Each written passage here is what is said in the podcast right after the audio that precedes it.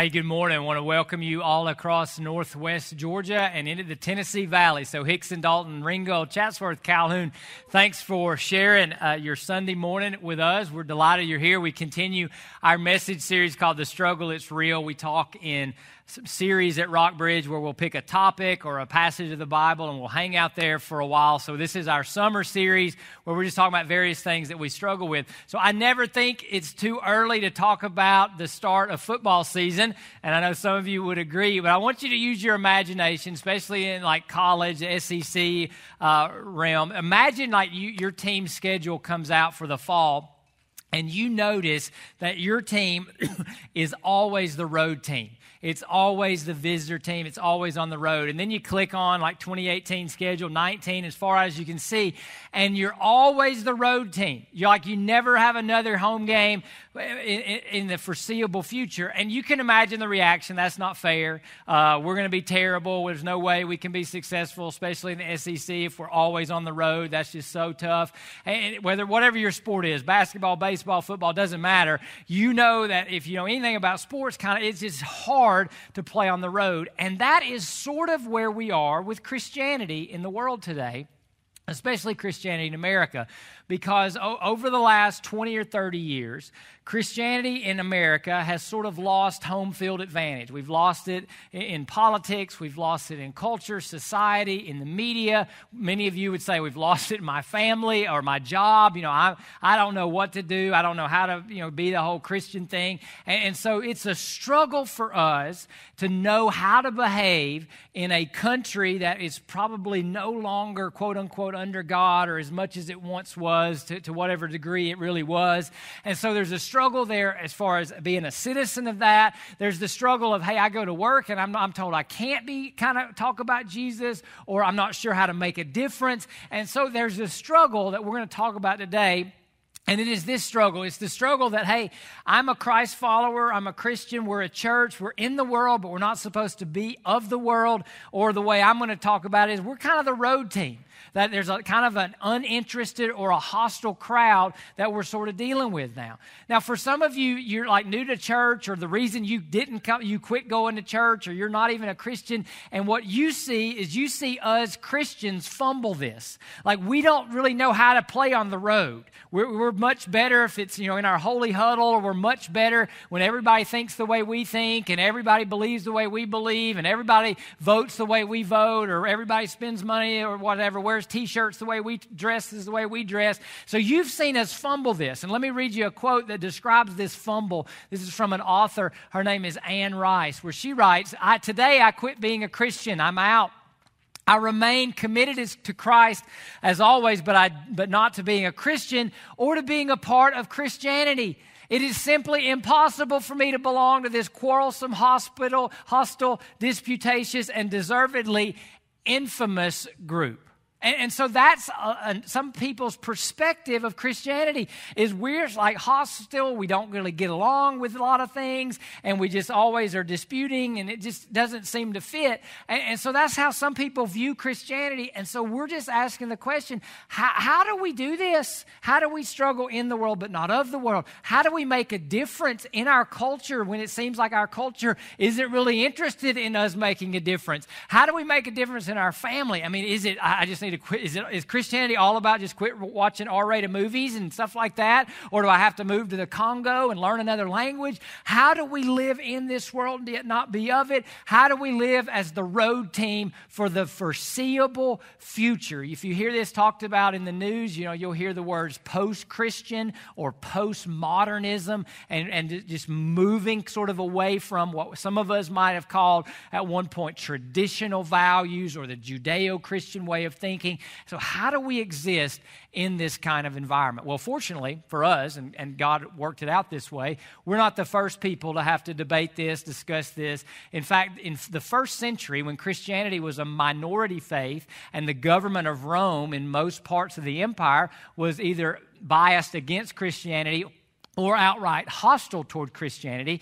There were letters written that we can read today, learn from today, and we're going to be in the book of First Peter, where Peter really addresses this. How do we live in the midst of a culture, a government, a society, a job, a community where maybe it's not as cool to be a Christian, or maybe we're not sure how, how to live or how to make a difference, and, and yet we think we're sort of supposed to make a difference. So, how does it all kind of flesh out? If you have your Bibles, 1 Peter chapter 2, we're going to read on the screen. You're welcome to turn, open your Bible up, turn your Bible on, and follow along. Here is this word. I urge, or dear friends, He's writing to a group of Christians. I urge you as strangers and temporary residents. Now, notice the, the title or the description that Peter gives these Christians. He's saying, Look, look, you're not at home. He's basically saying, You are the road team. You are the visitor team.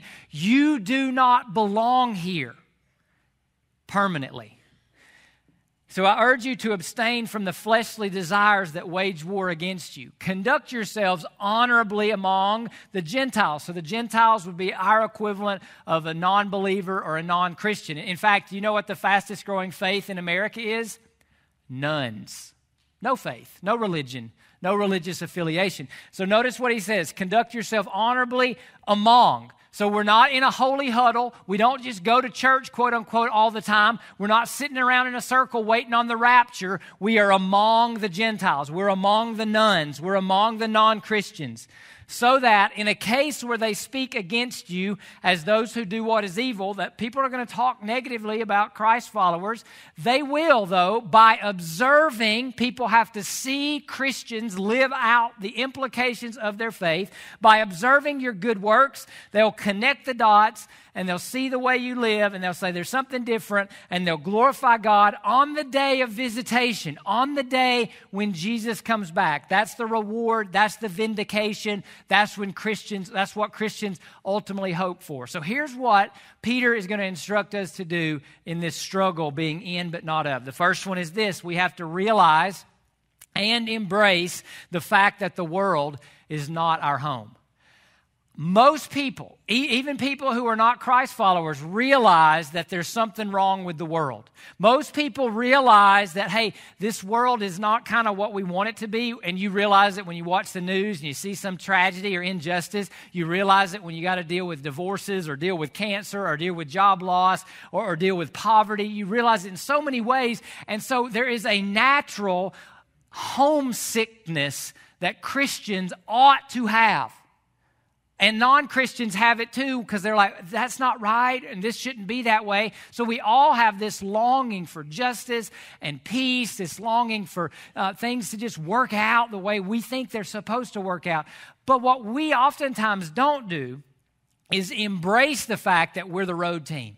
Own it. Embrace the fact that we're temporary, not permanent residents, and let that change our perspective and let that change our actions for how we be- behave here and how we live here on the world. That we need to own the fact that, hey, this, we do better as a, an away faith or, or the visiting team, that we're temporary residents. And so, what typically happens though, is as Christians, or what can happen is we start to think this world is our home, and we start to create expectations, and we start to, you know, d- debate and try to make this world as comfortable as possible. Instead, we have to have the perspective that we are temporary residents and the world's not our home. For example, so I just got back within the last week or so from Ethiopia. When I am in Ethiopia, I do not expect Ethiopia to be America. I do not go around in Ethiopia complaining because I can't find a Chick fil A. Okay? I, I don't complain because it's not my bed or because their power grid is different than our power grid. I don't complain that I don't get a cell signal I, because Ethiopia is not where I'm from and I'm there temporarily. And so it changes my perspective. But here's what, we're, what happens to us if we're not careful and we think earth is our home and everything good that's coming to us needs to come in, in our hundred years that we're here. That's when everything good's got to come in these hundred years. Where Peter would say, no, no, no. Really, the good you're going to get and the reward you're going to get is not going to be in this lifetime. Whether you live 30 years or 100 years doesn't really matter. It's the day of Jesus' visitation that you live toward. But what we do is we start to burden our worldly experiences with heavenly expectations. We think what we experience on the world in the world ought to be like heaven, or the world is heaven, and we try to make the world into heaven, and that is a losing battle. We and Christians have been fighting it since the first century. This world is not our home. So the worst thing we can do is go around here looking for Chick-fil-A when it's not been promised. The worst thing we can do is burden our worldly experiences with what heaven or what our heart expects heaven or the Bible tells us heaven is going to be like. So when Peter says abstain from fleshly desires, the world appeals to your flesh in the, ter- in the form of pleasure and power and positions and people pleasing. The world appeals to that. And Peter says, don't get sucked into that. You cannot make the world heaven. Now imagine for just a second. Imagine if you and I lived with a heavenly home or a second coming home perspective. Imagine because, because we treat the world as our home and try to make it our home, it costs a lot of money. We tend to get bitter, cynical, and disappointed in ourselves, in our, in our society, and other people. And so we expend a lot of resources and we expend a lot of emotional energy being mad, being frustrated, being cynical, being bitter, being disappointed, being depressed because this world, stop. This world is not our home. And if we really owned this and understood this, it would free up emotional energy. It would free up time. It would free, it would give us margin. And so, just like I, when we go on these mission trips, we go not overtly, to, we get something out of it, but our mission is not to get something. Our mission is to give something. God leaves you here in the world not to get something from the world, but to give something to the world. And when you realize the world is not your home and that you're going to get your due and the day of Jesus' visitation, then suddenly you don't go around looking for a handout and looking for somebody to take care of you and make you comfortable and pleasurable. Your life is suddenly postured to live for the good and for the blessing of other people. Amazing perspective that would shift. Second thing Peter would say, that we realize and embrace the fact that we are sent into the world. Every Christ follower has a sentness to their life. And we at Rockbridge use the phrase love God, love others, live sent. That's how we describe the life of a Christ follower. Madly in love with God, loving other people, self Leslie and living sent to tell other people and demonstrate to other people who King Jesus is. And so we embrace the fact that we have been sent into the world, and it's not an option for us. Now, here, here's the challenge for that. Uh, we run into like cultural biases, okay? So when I grew up, living sent meant you needed to be going and knocking on doors and telling people turn or burn, or if you're going to hell, or you want to go to heaven, and here's how to have eternal life that has its place. Some of you live in sent means you got to get on an airplane and go across a cultural or a linguistic boundary. And, and, and, other than that, if you're not doing one of those two things, you're not living sent. That's not the case, and that's not what Peter's going to talk about. So, what Peter's going to talk about is that everybody is every Christ follower is supposed to live sent, but how we live sent is what's crucial. How? He doesn't get into where and, what, he gets into how you live your life as a sent person, as someone sent into this world to be among the Gentiles so they can observe how you live and connect how you live to the Father who loves you in heaven. So let's spend a little bit of time talking through how Peter coaches and instructs the believers to live sent. First off, we have to recognize this. I say this or a version of this a lot because it gets because this is so important, especially for us in the Bible Belt and for those some of you who have a bad perception of church. Our goal is more than morality. Okay? There is a version of Christianity, and it's really big in the Bible Belt, that Christianity is about keeping rules and being moral and being ethical. Christianity has morality, Christianity has ethics. But if we don't embrace the fact that our calling, our sentness is not to go wag a finger in, in the world and say, you better ship up or you're going to turn and burn, baby, we got to get past that. We, we're not a church like that, that we have a mission that God calls us to. So we have got to own the fact that you, you can't call yourself a good Christian if you just don't break the rules as you learn them. You're a faithful Christian if you have the character, if you're putting on increasingly the character of Christ, but you're also living sent into the world. So we, we have to understand the fact that the goal, your goal, if you're a Christian, your goal is not just to be a good person who keeps the rules and doesn't break the Big Ten. Your goal is to become like Jesus in your character, and your goal is to be sent. Your goal is to represent King Jesus, period.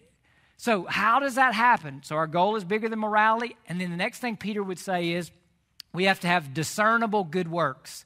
Good works that people can look at you and look at us and look at our churches and say, wow, they do good things. They do good things and they, they, they detect the good we do in the context or the people, the times and the places in which we live. So, to show you that Anne Rice, that quote I had in the beginning, that her perception of Christianity was wrong or is off or is not correct, I, I want to show you, like, I'm gonna, we're going to span about 2,000 years. I'm going to read a quote from someone in the second century, someone in the 1700s, and then a little bit later, uh, someone in the, in the 21st century to show you that Christianity, throughout its history, has been about performing discernible good works. So, this first guy I'm going to read a quote from is a Roman emperor emperor in the second century. His name was Julian. And his mission was to kill, persecute, and stop the spread of Christianity. That's his mission. Listen to what he writes. How can we stop the growth of these wretched Galileans? They take care of not only their own poor, but ours as well. Isn't that amazing? So Christians take care of other Christians who suffer from extreme poverty. But they also were taking care of the Roman Christians who suffered from extreme poverty. And if you go and if you read more of this document, Julian is like frustrated because he's attacking Christianity with the Roman sword, and Christianity is fighting back with love. What still exists today? Does the Roman Empire still exist? Or does Christianity? So our weapons are a little different. They're discernible good works. Fast forward to the 1700s, and one of America's most famous pastors and theologians, a man named Jonathan Edwards, writes this The spirit of charity or Christian love inclines or causes, causes a person to be public minded or public spirited. This is old, kind of little middle old English. A man of right spirit is not a man of narrow and private views, but is greatly interested and concerned for the good of the community to which he or she belongs. You've heard this argument hey, I have my, my, my spiritual life, and it's kind of at home and on the weekends and at church. And then I got to go out in public, and I got to be this kind of person, this kind of businessman, this kind of athlete, this kind of teenager.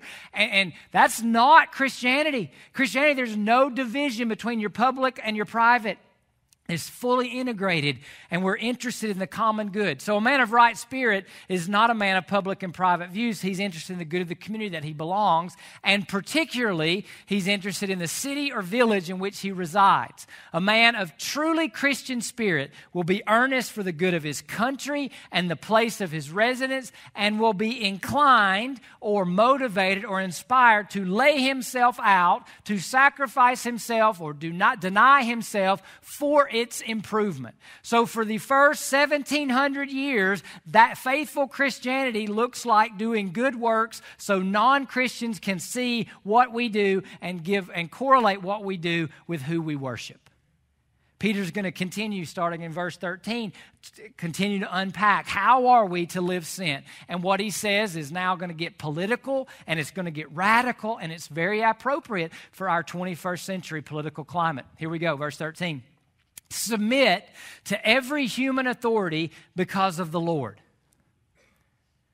Now, I want you to remember, this, he's not talking about Democrats or Republicans, but this would be included that we submit to Donald Trump as our president. And, and if that's hard for you or, or that's easy for you, it would, we flip it. Were, we were supposed to submit and respect Barack Obama as our president. Doesn't matter. Think about who they're talking about. They're talking about some men in the first century who had one big desire when it came to Christianity kill them all. And yet, Peter, who will be killed by the Roman Emperor Nero when he's hung or crucified upside down, Peter says to the churches, submit to them. Submit to them. Work within the system. So, Christians aren't anarchists whether to the emperor as the supreme authority, he continues to explain, or to governors as those sent out by him, by the emperor, to punish those who do what is evil and praise those who do what is good. For it is God's will most of those who have followed Jesus have said, Hey, what's God's will for my life? This is one of the few passages where he makes it very clear what's God's will. It's God's will that you silence the ignorance of foolish people or people who are not aware of the wisdom and the glory of God in the gospel, that you silence the ignorance of foolish people by doing good. As God's slaves, live as free people, but don't use your freedom as a way to conceal evil. So don't spend the freedom you have, we have because of the grace of God to do evil and to complain and to uh, go into your fleshly desires, but do good.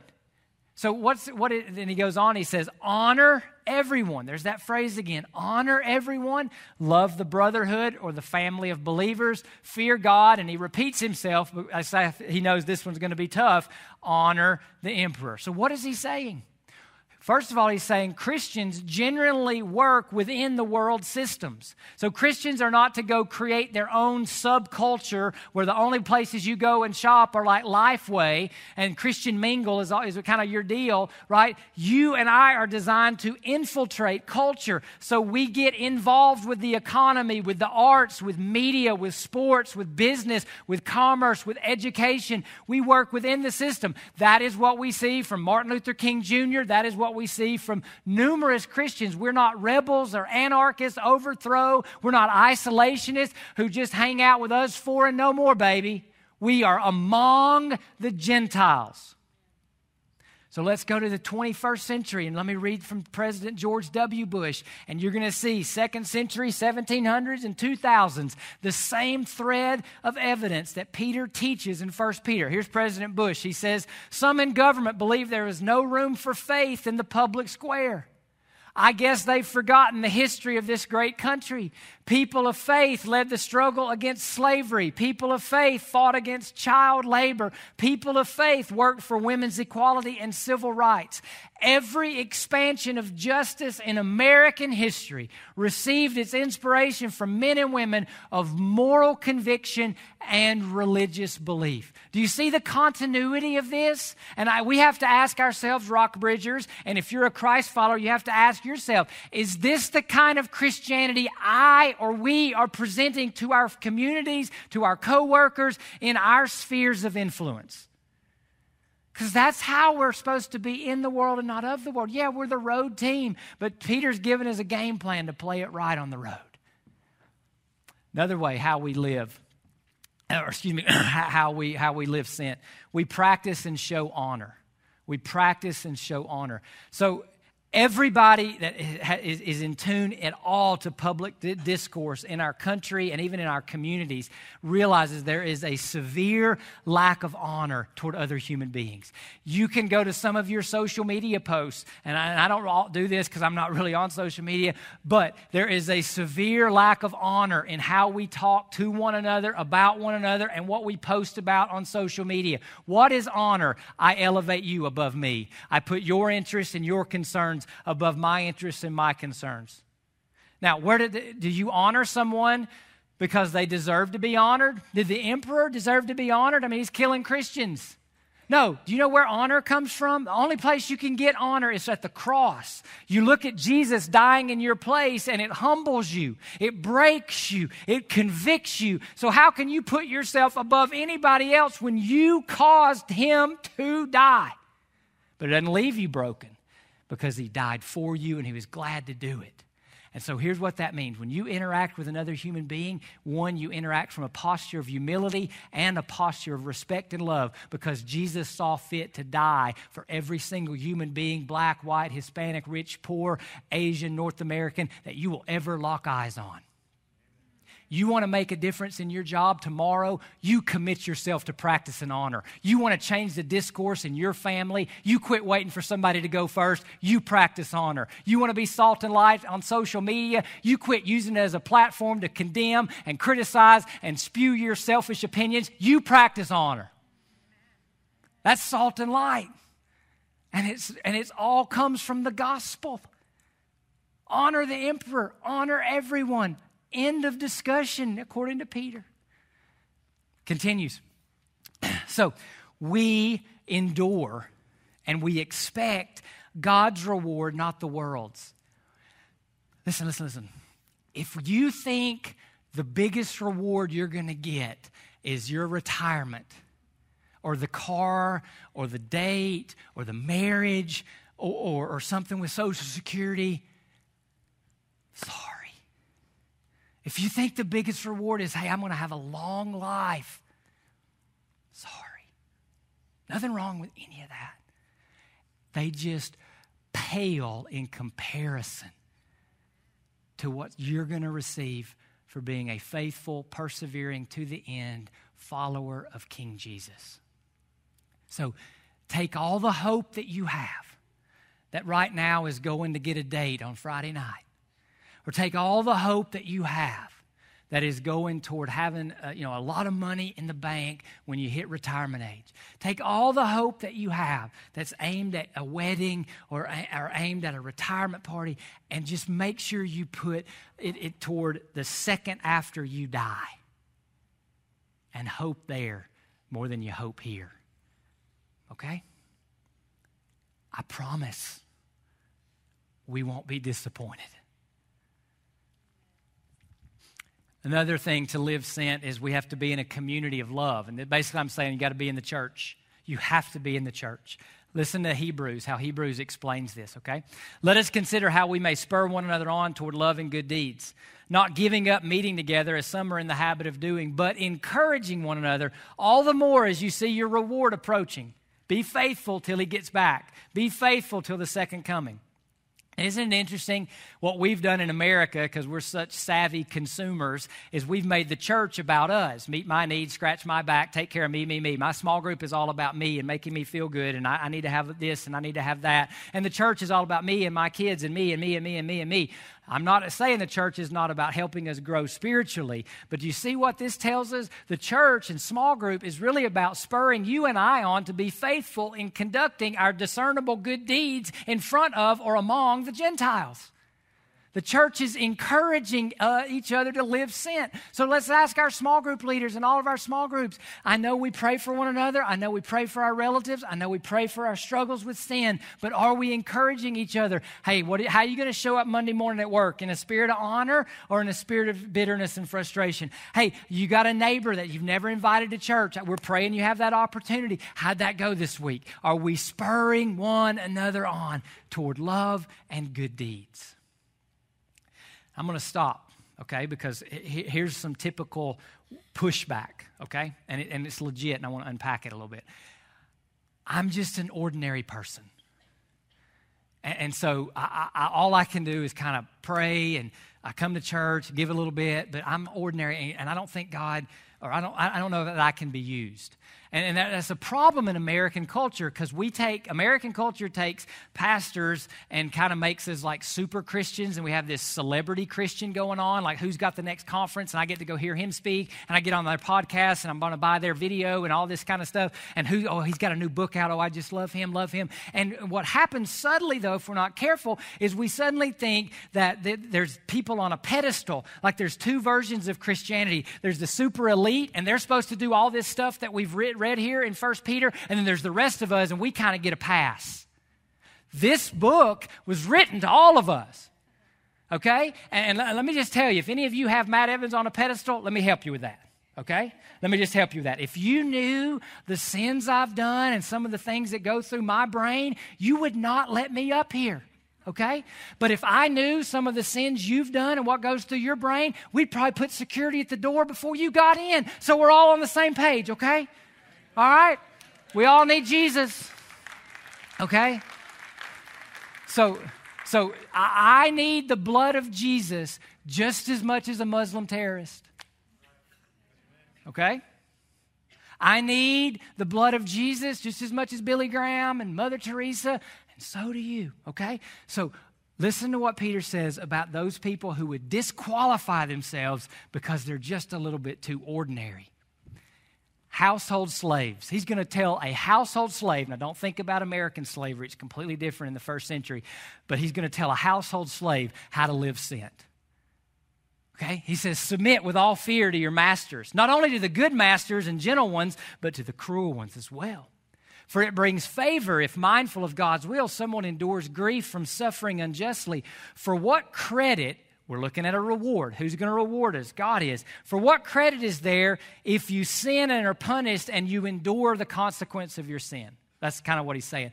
But when if you do what is good and suffer, being a household slave who does good for a cruel master, if you endure it, this brings favor or reward with God. So Peter talks to someone whose society might say, You can't make a kingdom difference. He says, No, no, you can. Do good where you are. Do good, whatever position or platform God gives you. We all have different platforms. Mine, part of mine standing up here, part of mine's as a father. You could be a businessman, a student. Some of you may be a maid or a servant. That's okay. You can do good. And I want to give you a, a 20th, 21st century illustration. This lady named Is- Isabel. She was a, an immigrant from Chile, and she became a maid in some wealthy homes in California okay? And, and they said, how, how do you make a difference for God? And she says, Well, it's simple. I pray for every home I go into, and I believe God will use me, and if not me, He'll use someone else. And she says this in the book of Genesis I see where God brought order out of chaos. That's what I try to do for every home I go in when I go in to clean it. I see in John 13 where Jesus washed the feet of his disciples and he served people from a posture of humility. So she says, when I'm cleaning a toilet, I'm doing it for the glory of God because I'm bringing order and I'm washing people's feet. And then she goes on. And they say, Well, do you ever encounter brokenness? She says, Oh, yes. She says, The homes I go into are rich outside, but a lot of times empty on the inside. And here's where she says, The Lord is teaching me. She says, We're all immigrants. We're all immigrants. Because if this world is not our home, we're immigrants. And our home, our real home, is with Jesus, with God. So we should be showing others his love and mercy and how much He loves those whose lives are broken by addressing very practical needs in her platform that's cleaning houses and cleaning toilets. We show them, other people, live among the Gentiles, among the non Christians, the one who makes everything new. Please listen to me, church. I don't care what your past is, I don't care what your present is. Do not disqualify yourself from living sent and doing good works wherever you're positioned right now in your life. Do not say, My job doesn't matter. Do not say that. Do not say, God can't use someone like me. Please, please don't say that. That is so against the heart of God. Because let me tell you, do you know how Christianity advances? Ordinary people, ordinary people living with extraordinary, like Isabel, like the household slaves in verse 18, ordinary people living with extraordinary intentionality. That's how it advances. Ordinary people who have nine to five jobs or weekend jobs, ordinary soldiers, ordinary business people, ordinary teachers and ordinary coaches, and ordinary pastors and ordinary retired people and ordinary students with extraordinary intentionality give you a couple handlebars to kind of give you eyes to see some possibilities. Okay, this comes from a pastor in North Carolina named Tony Merida. First one is this think about being a voice. And, and the word is advocate. There are people in this world who do not have anyone to speak up for them. Maybe your burden, your passion, maybe an opportunity in your position is you can be a voice. This could be everything from a foster child to someone in extreme poverty to the unborn. Be a voice.